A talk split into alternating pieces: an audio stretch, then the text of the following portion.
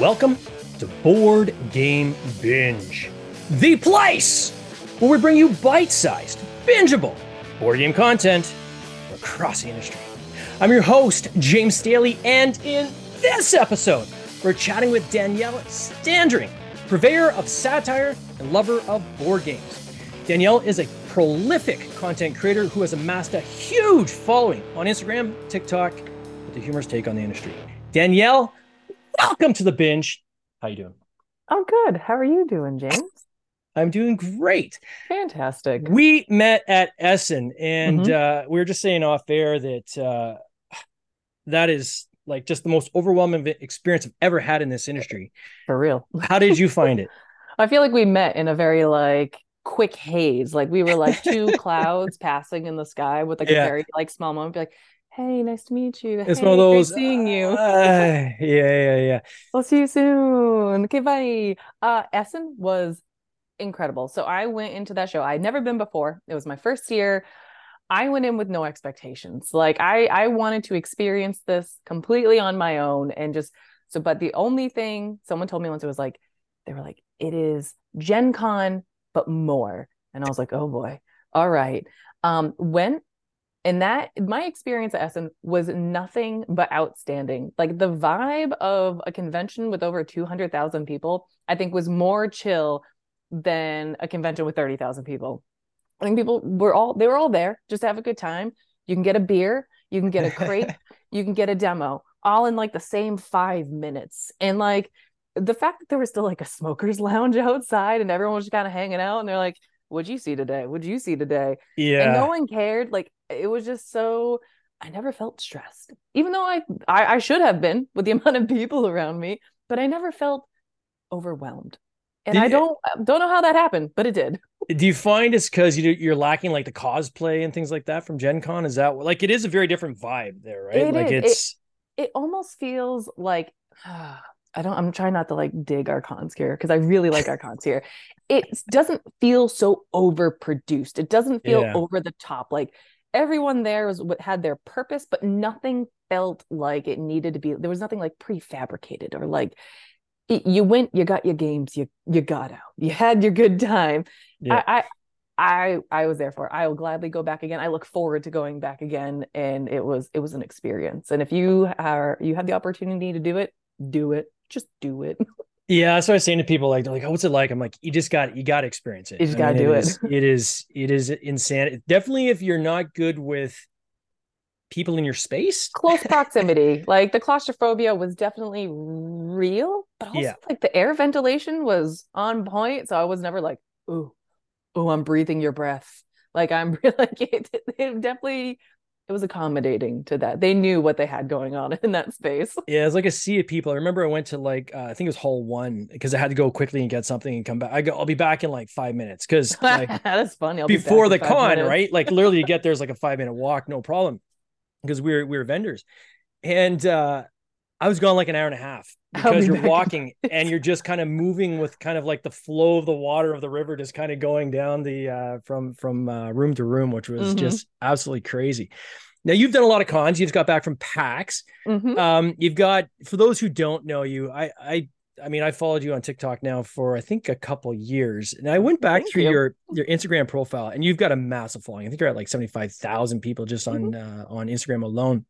Congratulations on that. That is Thank a you. Appreciate it. And appreciate everyone for following. Genuinely. Yeah. Um, so it looks like October 28th, 2020 was your first post. Is that accurate? Was it like 2020 when you first started doing Instagram or so a little bit or- a little bit earlier in 2020. So I didn't fully come on. Instagram was not my first platform. I decided to venture on. Ah. It was TikTok. Um, I was always afraid of Instagram. It felt almost like unattainable. Like it felt very clean and polished. Like you had to have like a certain aesthetic. And I was like, I don't fit that aesthetic. like I was not like your typical like Instagram girly.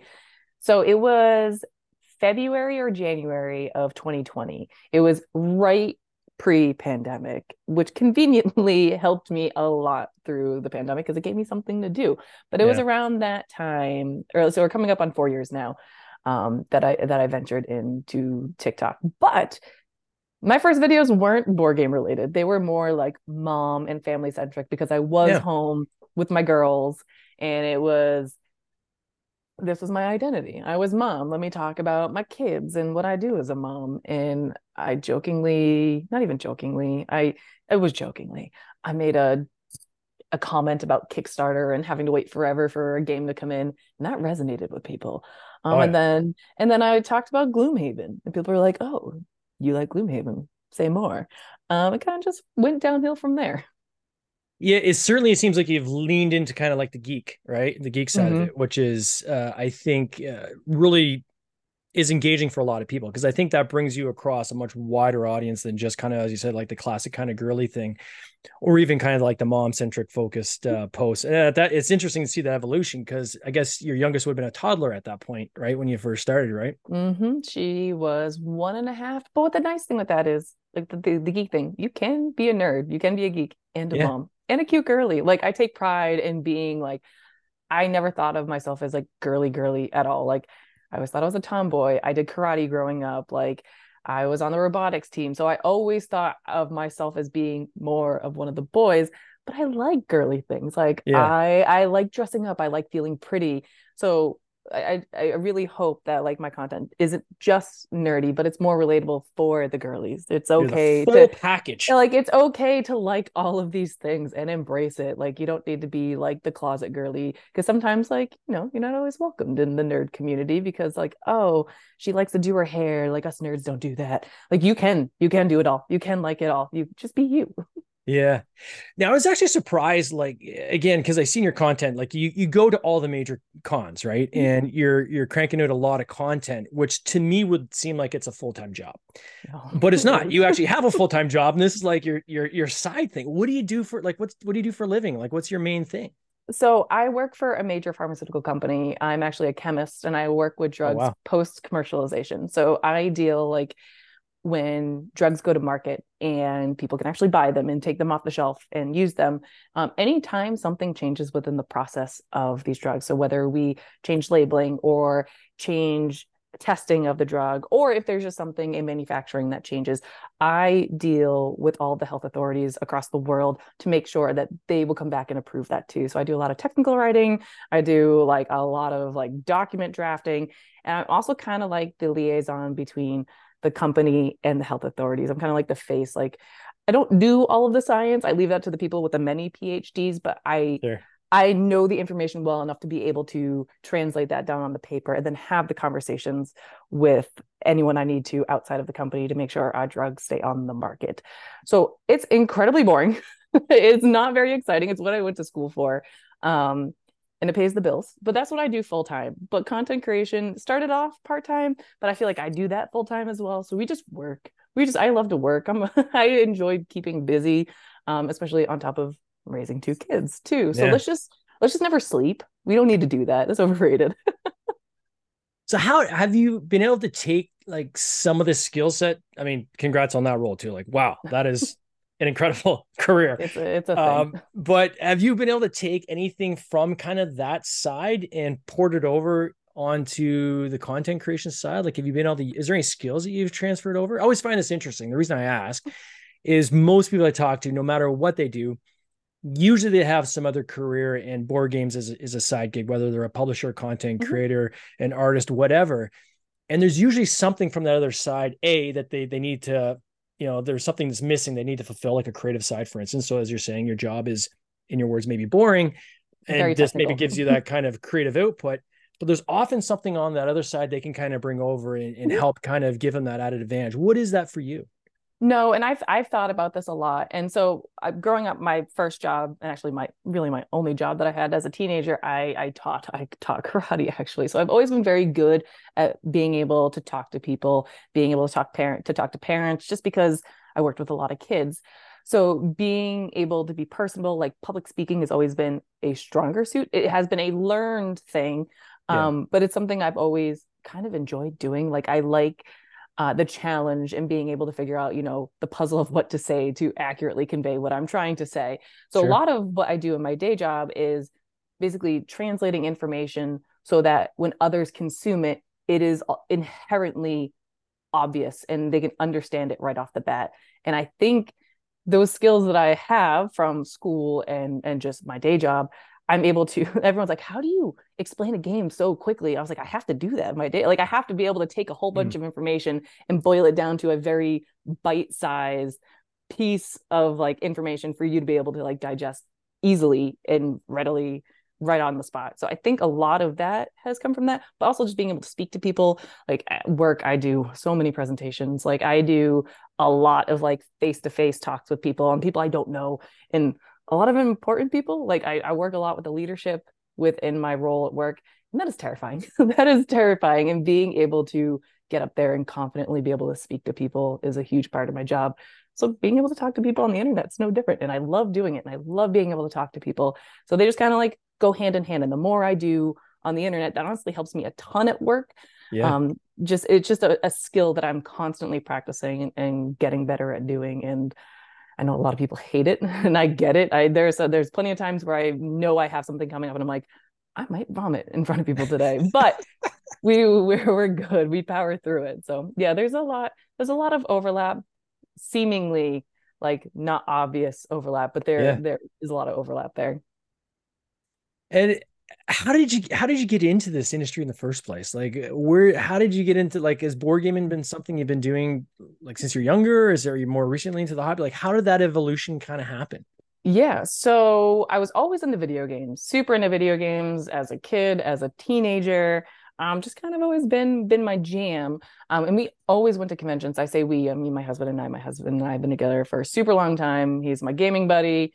He's he's my bff we always went to conventions and PAX East is our thing. Like it is, it's our backyard. We always had a blast and we make a weekend of it.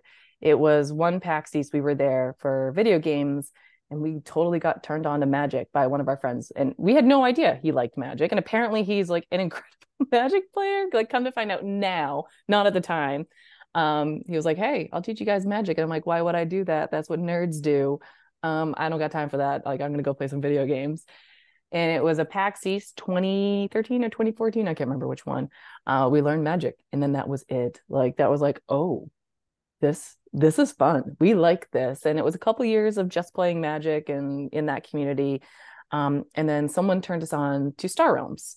Mm. And we loved it. It was more inclusive of more people because magic, it came down to like just my husband and I just beating each other down. And we are like, I think we need something more. And also, we wanted to hang with our friends. And that was not the most inclusive activity when you have like this like overpowered deck and they're like, here's my starter pack. I'm like, I'm going to destroy you. um, so we we looked into like things to keep more people at the table. So like Star Realms, Ascension, um, what else? I'm sure there was a couple other deck. A Dominion was in there. Um, and of course, good old Amazon was like, you bought this, you might like this. So mm. we got kind of spoon fed the very like the starter pack of board games like Ticket to Ride, Small World, Pandemic, all of those. We bought all of them. We loved all of them. So it was kind of like 2014 was the the descent of into madness where we went from Magic, and then 2017 we bought Scythe and that was like our uh. first like heavy game. Because before that like we were still doing the deck builders and we are playing apples to apples and all that fun stuff. And then we're like yeah just for just for shits and gigs let's see how this goes. We loved it. We loved the more crunchy beefy games and we kind of became euro snobs. Like we only play heavy games. Um it, but now we we play everything and anything. We still play video games but for the most part we live eat breathe board games and we have been for a while now. And then as this kind of transitioned into this kind of content creation side mm-hmm. at the time you're starting was and again as you're saying kind of just as you're going into covid was there any thought that it would kind of get to where it's at right now? Like did you kind of foresee it kind of going in this direction at all or? No so the big part of me making content was it's it's kind of an emotional story. Um, new mother again, new new mother again. Um, yeah. home. So my oldest is now 15, so she was like 10 or 11 at the time, and my youngest was like just over a year. And I feel like a lot of mothers and even fathers will relate to this. You kind of like lose yourself in those early years. You like forget who you are and you just yeah. become mom or you just become wife. And I, I was over that. I was over that. I was like, I, I don't have friends or like, I don't have like girlfriends that I can just call. Like, I was sitting on the couch, just like covered in like kids' food. I hadn't showered in days. I looked like hell. And I was like, all I did was like live to go to bed. I lived to take care of the kids and then go to bed and like wake up, work, kids, bed. And I was like, who who am I? Like we played board games, but it was more of like a it never felt it was like because it was for us. It was just like, oh, this is this is just part of the day now. Um, and I wanted to do something for me that made me feel like me again. Like I had my own hobby, like I had my own yeah. thing that like the kids weren't involved in and my husband wasn't involved in and i was just doing it solely for me so i that's when i started making videos and i did need that creative outlet because my job is so technical like i wanted to do something that i thought was fun and something that i would like to consume um, and i never thought it would do anything it was really just an exercise to like prove to me that i could do something for me um, but as i started doing it and people started commenting and engaging and following and i was like well people really like that. What if I did that again and talked about another game I really did I really enjoyed? And then the pandemic hit and I was home alone with the two girls by myself for like a year because my husband had to work. He works in healthcare. And I was like, this is now my this is how I talk to people. Like this will be I have no human interaction whatsoever. Like this is what yeah. I need to do. And I not even need, like this is what I wanted to do. And I started making like some of the most amazing friends on the internet. And I, I definitely feel like a lot of people who started making content around that time kind of became like really tight friends, or we were almost like comrades in this. And yeah. It was, I'm so grateful for doing that because I did find myself again and I got to find my voice and what I enjoyed in life and just pursued the things I wanted to pursue that I don't think I would have if I hadn't done that. Like I definitely like pursued a, a, better role at work. It, it gave me the confidence to say I can do this for me, not because I have to, because I'm filling like a life role. That's that's really the reason why I started doing it. That's cool. Was there anything like along that journey where, like a piece of content you did where it just like what was the first viral piece that you had done where you're just like, whoa, uh, I didn't it, expect that. It was a stupid trend sound where the trend says smack my ass like a drum. Now, I had never at that point like I was my true self, eh, but I never like spoke. Like I I did like text overlays and I I I, I showed things and I I briefly talked about things, but not to what I do today, where it's just people are sick of my voice, I'm sure. But like I had never really showed who I truly was because I am kind of a crass human. Like I, I could pop down a dirty joke from time to time. So uh, the sound I was like, why not? And I made a comment about Kickstarter, like, oh yeah. my God, it randomly showed up. Like you forgot you kicked it like 500 years ago, and here it is.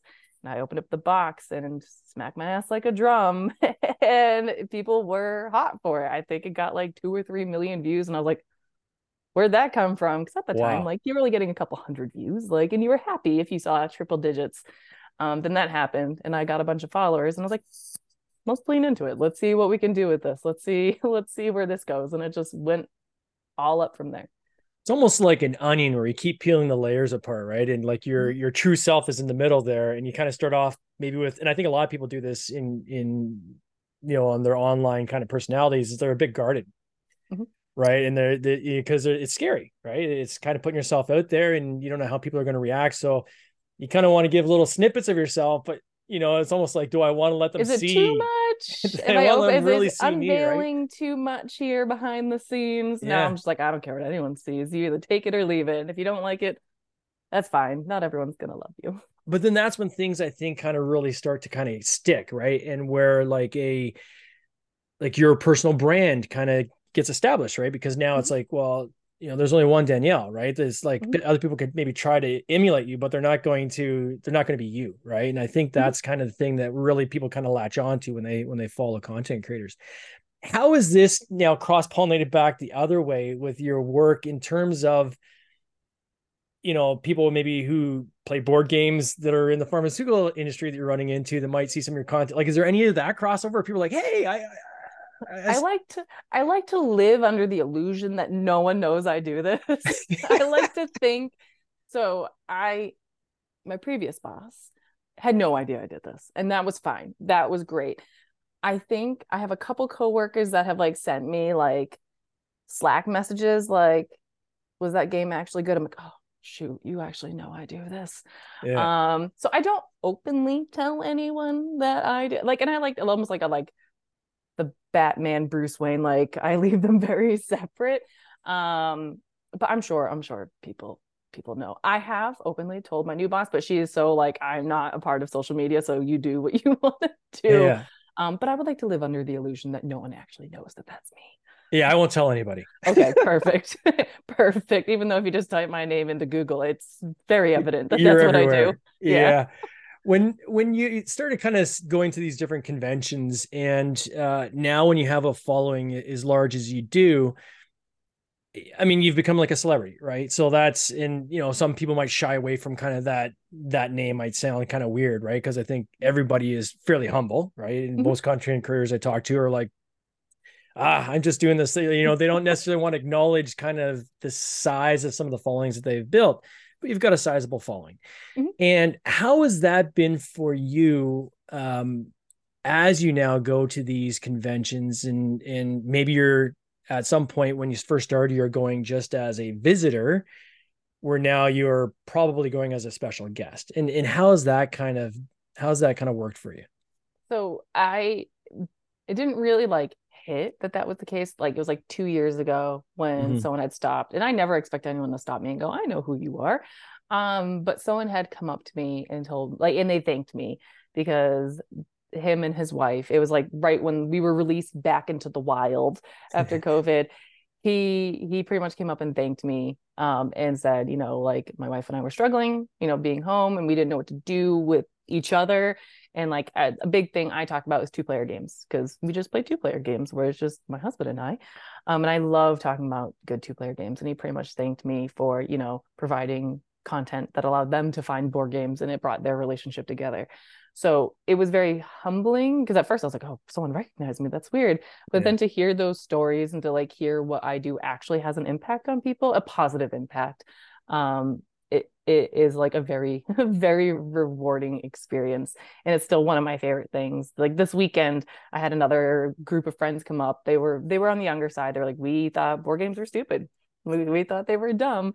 Um, and I apparently made a dumb video, like I do, about some party game which brought board games into their life and then from there they were they're like now we go to like dice tower retreats and we go and come to PAX Unplugged and we play some of the heaviest stuff we went from thinking board games were stupid to getting into party games to now like you know we, we have a great friend group that plays board games and i i really appreciate every single one of those stories because it makes me want to keep doing this more because board games can be fun board games well they are fun they don't need to be thought of as these like boring, like stale, just like things you put on a table and you're like, oh, my grandmother plays this. Like, no, they're fun. They're they are fun. You can have a good time and you should have a good time because it's it's your hobby. It's what you do outside of your day job. It's your your escape, your release.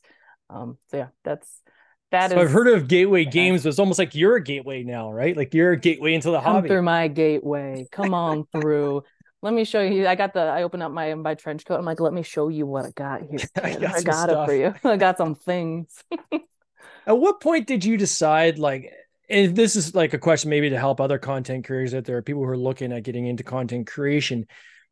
At what point do you kind of monetize? Like, at what point do you say, okay, now I think I can monetize this, right? And then what does monetization look like? And there's different iterations of that. And how does that look like for you?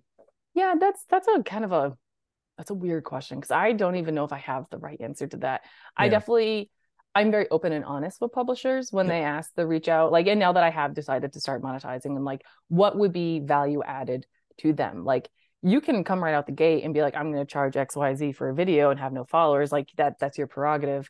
Um, but I always want to make sure because I res- I have a lot of respect for publishers and the games yeah. that they're putting out, but also like I really respect my own content like i yeah. it is an art like i put a lot of love into it i put a lot of creativity in it and i never want to put out anything that is going to be less than what i consider to be perfect so when a publisher reaches out and i give them my sell sheet and i try and understand what their game is about i always want to make sure it's value added to them on top of value added to me so it, it's just always an open conversation about mm. like what point you should monetize because i i i don't charge for a lot of videos like when i'm really excited about games or like my personal favorites like that's just me talking about games i want to talk about uh, wow. uh, and yes there is a lot of you know paid promotional content and that's something i work out but it's a very like case by case basis mm. and i also understand that there's not a ton of money in this industry. I recognize no. that as someone who works in an industry where there is a ton of money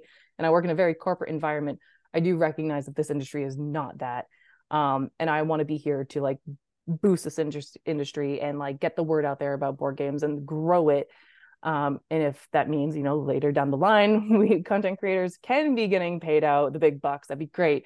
But really like the focus, like what I care about is you know spreading spreading the awareness of what board games are and how much it can add to your life so i feel like the monetization question is kind of kind of weird but also like time is money like yeah. there's a lot of, like creators spend a lot of time like on average a video will take me from like two to five hours depending oh, on. What the game is and sometimes even more you got a big beefy game on the table like and that's just for filming and editing that doesn't take into account playing and learning a game like there's a lot of back into that so it I think that's like a, a personal a personal endeavor that each person will have to assess. And but I definitely think like looking at what your content can offer a publisher or offer a small designer and understanding what that value is. Um, yeah. That's I guess that's my. my I mean, that's a great there. perspective because uh, and actually it it's cool to hear a perspective like that because I, I have talked to a lot of content creators and and as a publisher like myself, right? You know, I, I deal with a lot of content creators as well and kind of side note like you're saying a lot of people in the industry are one or 2 mm-hmm. or three person companies right like these are not i always say no one's driving lambos making uh right so um you know most people are doing it because they love it and but i have seen kind of this trend amongst up and coming content creators where it's like okay i've hit my 5000 10000 mark mm-hmm. okay now boom here's my here's my price sheet you know come to daddy kind of thing, right? Let's see what uh, what you have. And I th- I think what you're saying is is a really good perspective because to me it's more of an authentic approach, right? Which is mm-hmm. saying, okay, here's my brand. So a let's make sure that my brand even fits your brand, mm-hmm. right? Because my style, like if you're I have a certain type of humor and so forth. And that might like let's let's have that conversation. It may not be representative of, either yeah. of us. Like we want to make sure like yeah. And and so a big thing about my content is just because I don't like it, like I can, I've been playing games for a long time, and I feel like the past four years doing this, I've played a lot of freaking games. Yeah. Like I feel like I can recognize when a game is good, it's just not for me. So like I'm not going to say no because I didn't enjoy it. That's missing out on a whole community of people that would enjoy it because that is something for them. Yeah. So yeah, it is definitely like case by by case and like understanding what the end goal of that content is going to be. So like if Amazon reaches out and they're like, "Hey, we got a game we're trying to promote." Obviously, I'm going to send them the sell sheet be like, "This is what I charged, okay? This is what we got." But all the time, I think my biggest like source of content is crowdfunding. Yeah. Like it's a it's a one person who had a dream about making a game and they want to get the word out there. Like I'm not going to give them that sell sheet. Like like i i'm going to work with them and what we can do to work with each other like how how can yeah. we both benefit out of this um that's I, I, guess that that that's awesome. is my only two cents into that. No it's it's awesome. Where where do you go from here? Like what's the vision for you? Have you thought about that? Have you kind of said okay you know because now you're on a trajectory right? Where mm-hmm. this train is now on the tracks and it's it's i don't know where it's headed but it's headed somewhere. Have it's, you thought about where it's headed and what that plan is?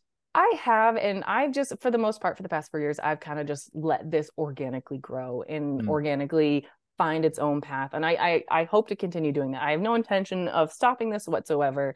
Um, but I definitely want to make sure that I keep my content fresh. I keep my channels fresh. I keep it fresh for me too. Like, you know, you have your personal, you have your goals at your day job where you have to like you have to check all the boxes to make your boss happy show that you're developing in your job like i want to make sure i'm doing that in my day-to-day life too because this is this has become a full-time thing and i don't want to become stale or stagnant or make it feel like it's a job um, so what it looks like exactly i'm not sure but definitely something to keep people entertained definitely like just to evolve how i deliver the content to keep people excited and just you know keep people keep get people in the hobby and loving the games. So that's that's that.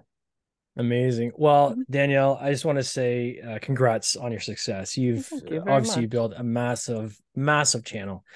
I'm a big fan myself. I love your content. It makes me laugh. There's a number of times I've laughed out, literally laughed out loud watching your content. So I just want to say I appreciate what you've done. It's great meeting you in person at Essen, and I can't wait to see you at the next con. Absolutely. Thank you for having me. No worries. Take care. Cheers. This has been an episode of the Board Game Binge podcast, hosted by James Staley, produced by James Staley and Mike Bruner, with original music by Nick Smith. If you would like to watch these interviews live, simply subscribe to our YouTube channel, Board Game Binge, and you'll get access to live interviews, giveaways, and interesting board game content from across the industry. I can't wait for you to join us. See you next time.